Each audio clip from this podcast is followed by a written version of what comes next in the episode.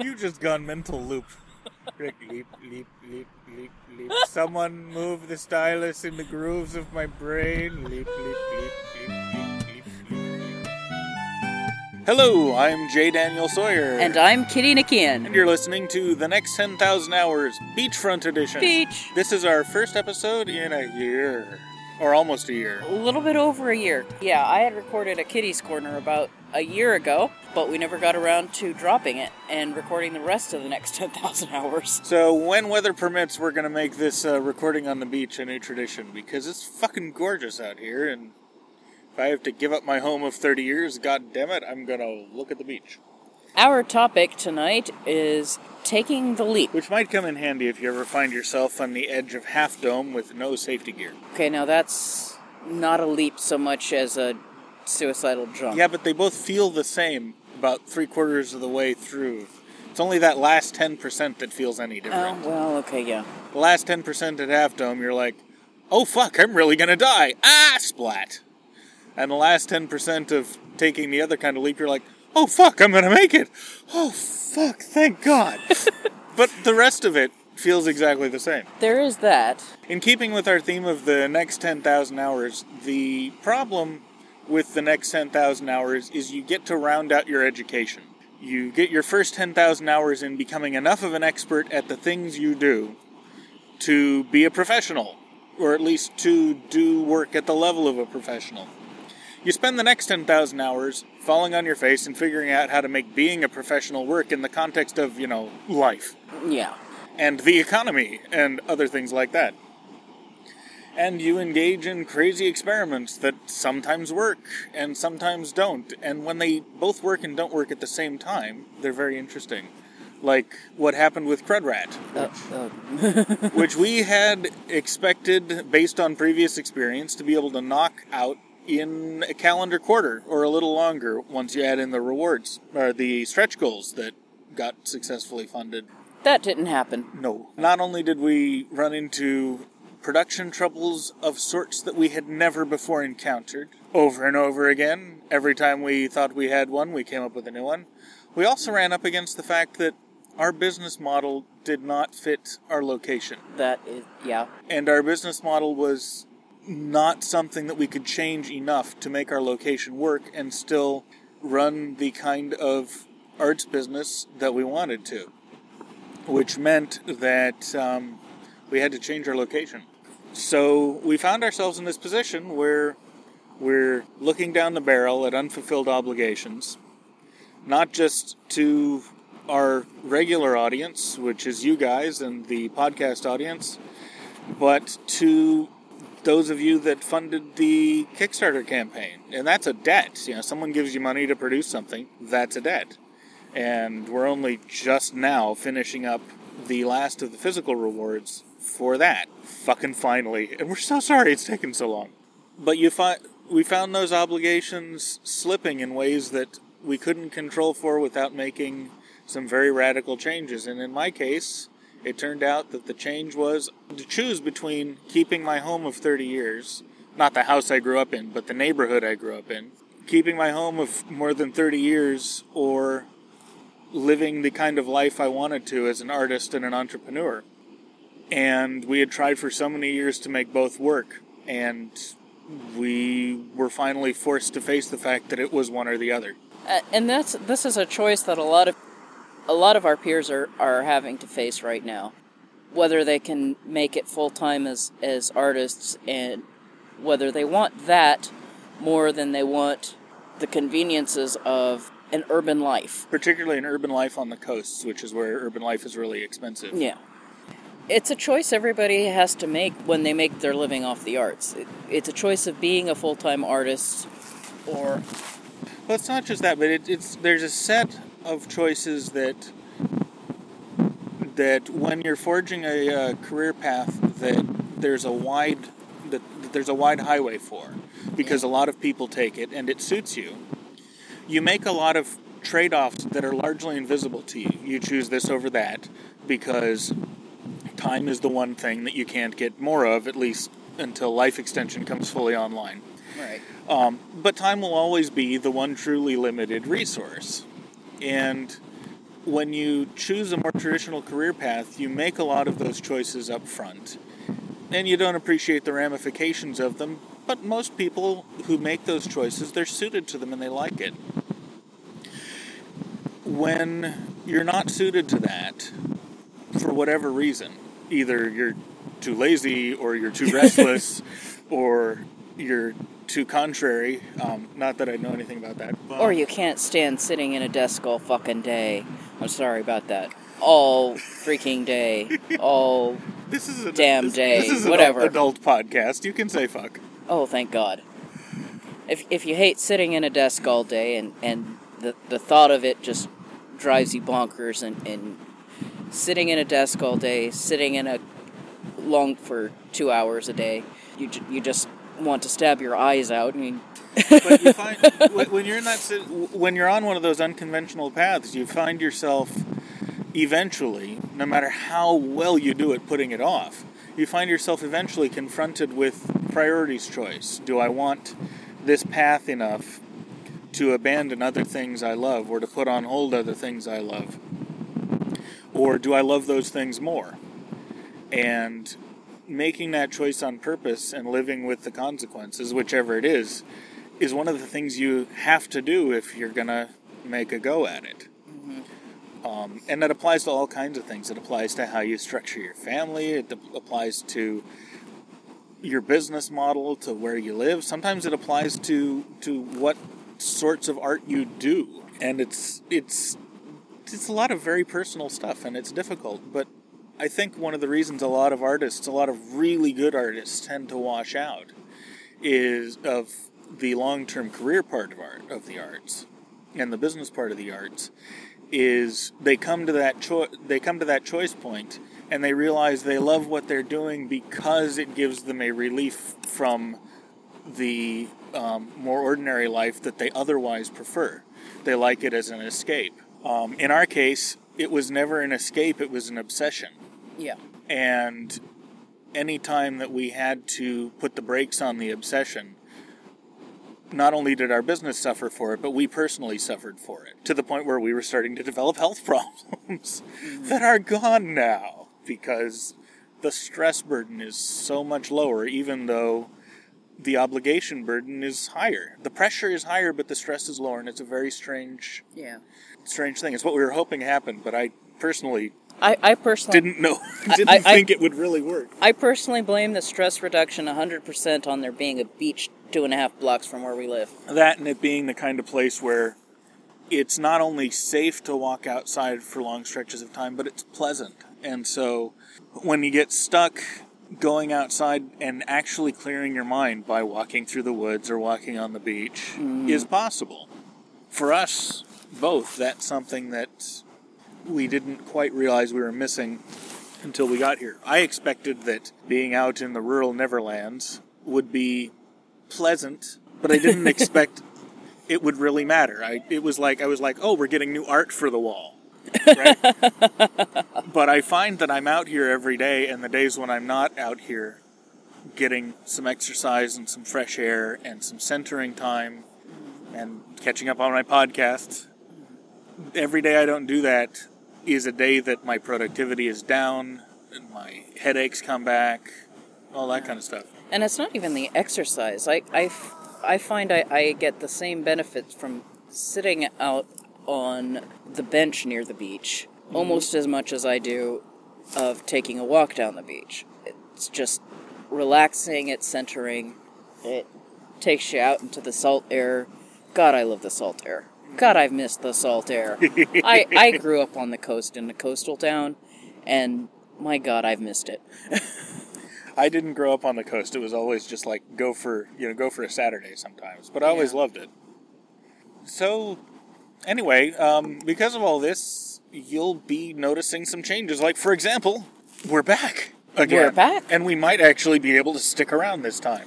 And we have podcasts coming up. And we do. We've got story podcasts coming up. Um, Free Will is back. Free Will is back.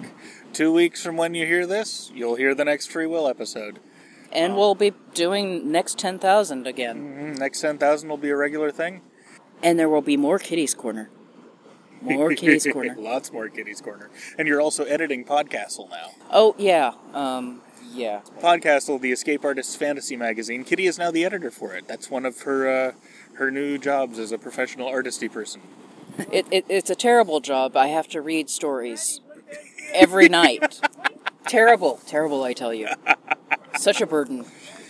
And to help keep uh, to help keep all this going and incentivized, one of the one of the good things that came out of Crudrat is we were able to throw paid work to people that we've worked with all these years who've worked for us for free because they liked the stories, they liked the kind of stuff we did, and we are able to pay pay them for their work on Crudrat and Up front, even. up front, and I kind of got a taste for that. Mm-hmm. And that oddly disincentivized me personally from getting back into free will because I felt guilty about going back and going, oh boy, I have to ask them for lines and I can't write them a check for it. I'm such a bad person exploiting my friends. so, uh, what we figured out, what we've done is we've set up a Patreon, which you'll be hearing more about on the next free will episode because I mean, it's live and you can find it by searching for my name, but it's not quite finished yet. But I've costed out what it'll take um, per episode for me to be able to pay all the actors, to give Shady a little bit of rent money so that he won't have to squeeze us in between other gigs, um, all that kind of stuff.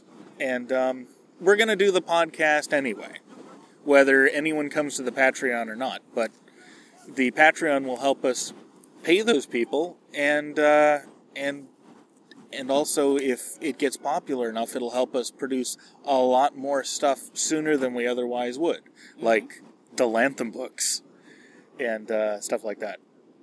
And there's some cool rewards and whatnot. We'll be letting you guys know about all that stuff. So welcome back to the next 10000 hours. We're back.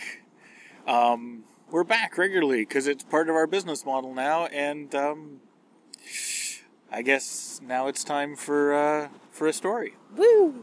Story time and then Kitty's Corner. Story.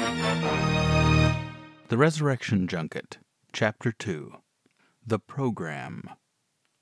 Wanda Laird's office at the San Diego facility was as bellicose and ostentatious as the woman herself. A sharp eyed bat who had arrested her aging in her early fifties, and as big around the middle as she was tall, she did not manage to conceal the cruel smirk behind her diplomatic grin. Not that she really tried. She was behind an old grizzled wooden desk filled with knots and twists sanded and polished to a mirror sheen. It was the kind of desk good only for intimidating underlings like Ji. Under Laird's withering gaze, she felt even smaller than the 155 centimeter frame bequeathed to her by her Himalayan ancestors. Ji, who at this point had not yet experienced the dubious pleasure of her own death, took careful notes, determined to put a parody of Dr. Laird into her next book as revenge for forcing her through this tiresome meeting when she could have spent the afternoon not working on greeting the non existent visitors that theoretically might materialize outside the Foundation's front doors. It is quite a promotion, Miss Chan. It wasn't the words so much as the tone that sounded like a warning in the pit of Ji's stomach. If ever there was a person regarding whom human was a useless adjective, it was Laird. That was what made her a good department head, and it was a quality that Ji had always respected. Until now. And you're offering this to me? Why? Sitting in the beam of that clinical gaze made her feel like a specimen being readied for dissection. I am no planetary scientist. You have people who have worked eighty years just for this chance, and you wish to send me? It has come to our attention, the head's corpulent frame leaned toward Ji, looming over her without ever stirring from her quasi throne, that you've carved out quite a name for yourself in the fiction world. Not an easy game these days, not exactly reputable. Ji became, though she'd not have believed it possible, even more acutely aware of her minute stature, but she kept her voice level, without a hint of a quaver. My time is my own. My stories are my business. And when your stories include confidential information that you obtain through abusing your position, when they feature caricatures of respected businessmen and hectoring depictions of your co-workers who come through that door and complain to me about it? Ji's chair seemed to grow six sizes, just enough to make her feel like a rabbit in a wolf's cage, not enough to let her hide under the cushion. You are a drain on this company's resources, a scourge on its morale, and frankly, an embarrassment to anyone possessing even a modicum of self respect. We've reviewed the available options. You have a good eye for detail, almost a journalist's eye. At the moment, the pool is made up of specialists in relevant fields. However, it has been a matter of some concern that the Foundation has never provided for the presence of a biased observer, someone who might bring out the elements invisible to the data crunchers. They asked us to help create a pool of chroniclers for this experiment. Since we have not yet filled the slate, I've decided to offer you a choice. You may stay here, and we will prosecute you to the fullest extent. Or you may go and chronicle one of the missions. But why must? This is a long term experiment. Success means you'll be away for decades. A return ticket means coming back to a world that won't recognize you. And if I wanted to? Miss Laird cocked an improbably pointy eyebrow, managing to look rather like a wizened toad affecting vague amusement at the misfortunes of her pollywogs. If the experiment is a success, you will have every opportunity to travel wherever you want, even back here. Though I doubt very much it's an experience you'll wish to embrace a second time. Ji didn't know what to make of that. She'd never learned the details of the new travel process, but assumed that it must somehow involve cryonics, which had a nasty reputation for coma terrors. She frankly wasn't enthused about going through that experience even once. The first series of classes in the indoctrination program, they called them cycles for reasons which escaped Ji, had laid her groundwork in the scientific background she would need to establish even a basic understanding of the mission, and flew by easier than she, an artist by temperament and education, had expected. A few months after her uncomfortable encounter with the Laird of the Slugs, she found herself sitting in her second cycle class as if she were a freshman all over again. The Marathon Planetary Foundation had learned through long experience that, for their purposes, the most effective method of indoctrination was the Socratic workshop. Part interactive lecture, part group discussion, it recalled ancient educational traditions long since abandoned. For conveying information, the format was woefully inefficient, but for encouraging evaluation and solidarity, it remained unbeatable, and in the eyes of the Foundation, those were the things that really mattered. All their low level corporate training was conducted this way. It had the added advantage of allowing the mission stability engineers, or the gods of the mission, as the candidates referred to them, to spot potential personality conflicts and avoid future trouble. It had worked since the first successful Mars expedition, and they didn't intend to change their process now, even if they were venturing into novel waters by bringing in neurotypicals. The lecturer, George, who, being strictly a mouthpiece and not a group mentor, was not afforded the dignity of a surname, paced the stage idly while performing his well practiced lesson. Today we start from first principles. All other things being equal, the transmission of information over intersystem distances is limited to the speed of light. A signal from here to Mars, bounced and boosted through any of the orbital stations, faces a round trip of between 8 and 48 minutes. With standard packet verification, this means that a single bit of information will take approximately 16 minutes at opposition. That's your best case. But, sir, Ji shouted out. I visited Phobos Station when I was 12 years old, and we had no problem with network access delays. A clever workaround. Interplanetary mirror nodes sync every day across the solar systems, redundant internets to provide the illusion of quick access. Nothing on a non local node happens in real time, as you'll have noticed if you attempted a comms link up. It all flows over the same network. Since text browser access is asynchronous, we can use asynchronous tricks to give people the illusion of real time access. Now, in any network over vast distances, you're confronted with the problem of information verification. The back and forth necessary to recover dropped packets and verify the integrity of received information eats up a spectacular amount of time. The farther away you get, the more you're subject to the laws of diminishing returns. A giant graph appeared on the screen behind him, plotting ascending astronomical units on the y axis and descending transmission efficiency on the x axis. Once you pass a certain point, and that point varies according to the nature and amount of the information being transmitted, it becomes faster and more cost effective to move information storage devices from one place to another. All the verification is done at the point of transmission, so fidelity is assured at the point of receipt, and of course, you don't have to worry about interference disrupting the signal along the way. Solar storms and gamma ray bursts don't disrupt shielded media. I know this must sound very pedestrian to all of you. I can hear you asking yourselves, What? I sold my soul for this? Well, that's because what I've just explained to you is the entire basis of our proprietary long range space travel technology. Ji and the 600 other members of the audience, other excursion candidates, trainees, Foundation folks studying for promotions, donors, and old hats bringing themselves up to speed with parts of the Foundation's vision normally invisible from their narrow specialties, collectively shifted in their seats as if a small tsunami had just passed under the floor. I must remind you that everything you're hearing in this session is strictly confidential, and any leaks, even to your nearest and dearest, will result in prosecution to the fullest extent. What you're about to hear may disturb you. We're doing this class the old fashioned way so we can deal with those feelings and ensure that you actually understand what you're signing up for, because we're about to turn your world upside down. Another slide appeared behind him that obligingly read, Everything you think is upside down. Everything you understand about the world from your day to day experience is wrong. In fact, it's exactly wrong. Now, this isn't going to come as news to most of you. Most of you know that you're made of atoms, which are mostly comprised of empty space and probability, but you also know that it doesn't matter at our level. We're not subject to quantum effects the way a photon is, and that's probably a good thing. It's a chaotic world down there, after all. The slide changed to another single line caption Matter doesn't matter.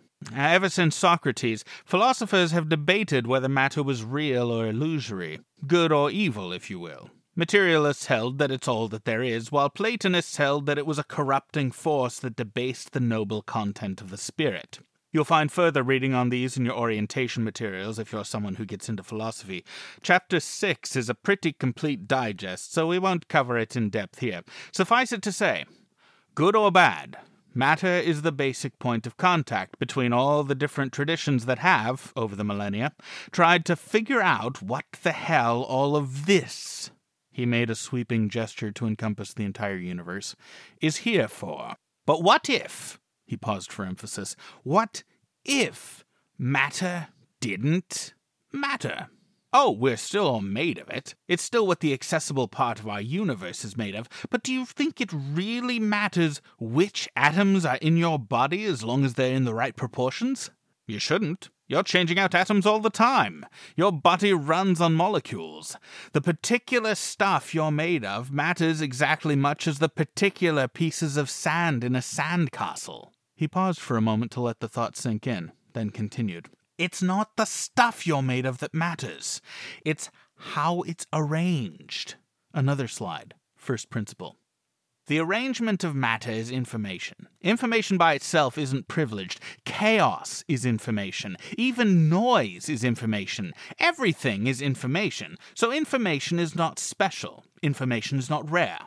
But information is king who you are, what you think, how you're shaped, none of it is defined by the stuff you're made of. It's all defined by how that stuff is arranged. The essential you, the thing that makes you you, is information. Another slide. Second principle. Now, information, any information can be read. This is axiomatic. If it can't be read by something, it's not information. You all know your DNA and its expressions and epigenetic inflections can be read. You all know that your neural map can be read. Anytime you go in for surgery, both get backed up in case there's any mishap. This isn't to say it isn't information if we can't read it. Science's only job is to reduce our illiteracy. A hand shot up. Yes, Dr. Ansari. I believe you'll find the consensus view, as expressed first by Popper, is that science is an error detection mechanism to minimize the possibility of misapprehension. Yes, yes, critical realism. George waved at the air as if swatting flies. But error detection for what? For the testing of conclusions based upon empirical observations. And how does one reach those conclusions? Based upon previous experience? George looked at the whole audience and shrugged theatrically. We could go on all day like this, couldn't we? An infinite regress taking us all the way back into the history of science. Thank you, Dr. Ansari. I believe you'll find what I'm saying is perfectly compatible with Popper. Dr. Ansari sat down. From where she sat, Ji imagined she could distinguish a skeptical scowl on his face. You see, George started prancing again. Those empirical observations are meaningless in and of themselves unless they can be plugged into a theory that gives them meaning. We find the limits of our theories when the meaning we think we've discovered ceases to fit the observations we've accumulated. That would be Kuhn's insight, Dr. Ansari. A ripple of uncharitable laughter swept through the room. Ansari's scowl lost what little bit of openness it previously held. And we discover that thanks to the critical realist toolkit propounded by Popper. But the reason that we're able to construct theories at all is because things truly are systemic in nature. Physics has its own language, which emerges from theory and then becomes independent of theory as it begins to express and critique the theory. Biology is the same. We have learned some of the algorithms, the axioms and grammar, if you will, that comprise nature through the kind of research you all do here on this very campus. You are, at the bottom, linguists of the universe, because each sort of information is written in its own peculiar language. The entire object of scientific research is to learn more languages so we can read more of the information out there. But for something to be information, it must, in theory, be readable. Maybe not by us, but at least by something. Other atoms, the universe itself, anything else you care to imagine as long as it exists. Information that is not readable is not information. It only becomes information when a system or a mechanism exists to read it. This is important because, he summoned the next slide, third principle, space is very big. Even with the Mannix Alcubierre drive, it can take decades to get to some points even in our corner of the galaxy. This is the reason all our major expeditions have either been generation ships or small satellite space probes. And as we learned with the Proxima 1 disaster, coming out of transition can expose everyone to catastrophic doses of radiation if things aren't handled exactly right. We've gotten better at it since then, but we've still not sent any major long range human explorers out past the first perimeter. Mass is still an obstacle, and we've run up against a wall in the laws of physics when it comes to being able to pack enough juice to make those transitions viable. We can send probes, but anything bigger than about four tons can't get beyond the first perimeter. But this isn't news to any of you, I'm sure. Another slide. Fourth principle. Given the right machinery, information, any information, can be rewritten. Again, not controversial. We've had some pretty publicized cases, starting with the Harrisburg twins, where we've restored neural maps from backups. Most of you right now have domestic robots with wetware CPUs that were written in at the factory. Ji found herself nodding along. Even she, growing up as a refugee in bases from Morocco to her final stop in Salida at age 19, had always had wetware bots around. They were cheaper to maintain than traditional pets and could be retasked for household chores at the push of a button. Everyone had at least one. Fifty years ago, we here at the Foundation realized that if you put these principles in the right order, they add up to a novel method for transmitting information over vast distances. We've spent the last five decades perfecting that method, and now we're ready to deploy it. The speaker let the room catch up with him. He waited for the collective gasp. When it came, he smiled. I think that's enough for the morning session. Go get lunch. The discussion groups will convene back here in two hours. And that is part of chapter two of my new novel, The Resurrection Junket, which, as you could probably tell, is a hard science fiction adventure story taking place on the other side of the galaxy. It's one of the more out there things I've written, but it is in the antithesis continuity, and it is getting some attention. Nathan Lowell called it a gut twisting adventure I can't put down, and he's predicted it will be my major breakout book in science fiction. I hope he's right, but all that depends on whether or not all of you like it. So, if you would like to read The Resurrection Junket, it is now available everywhere in ebook and paperback, and we're working on the audiobook, which will be available in about six or eight months, I think. Be sure to check back next time when you'll be hearing an excerpt from Suave Rob's Rough and Ready Rugrat Rapture, Book 2 in what's going to be the three book Suave Rob series. It was a lot of fun, and I'm really looking forward to the release next month. Anyway, that's it for the story portion of the show. Now, it's over to Kitty's Corner. Hello, everyone, and welcome to Kitty's Corner. So, this week I was going to give you a great big rambling rant about sports ball. How sports ball all sounds the same. how sports ball fans are kind of goofy, how none of it makes any sense, and how it all melds together, and how there isn't a single day in the entire universe that doesn't have a sports ball game. But I can't. Because the Seahawks are going, The Seahawks are to, going the to the Super Bowl. Bowl. The Seahawks are going to the Super Bowl. What can I say? I'm a little excited about that. I'm a one team kind of cat. So, since I cannot give you a proper kitty's corner today, I will instead tell you the tale of the knit hat. A few years back, I knit my dad a burgundy maroon scarf. It was a nice scarf, but as it's apt to happen when you knit such a thing, there was yarn left over after the scarf was done. I thought perhaps I should knit a hat to match. There was quite a bit of yarn, but not quite enough for a hat. So I went looking for yarn of the same weight in a complementary color and knit up a little striped ribbed hat. Once it was finished, I put it aside, and I didn't send it to my dad. Are you ever going to send your dad that hat? asked my partner a few months later.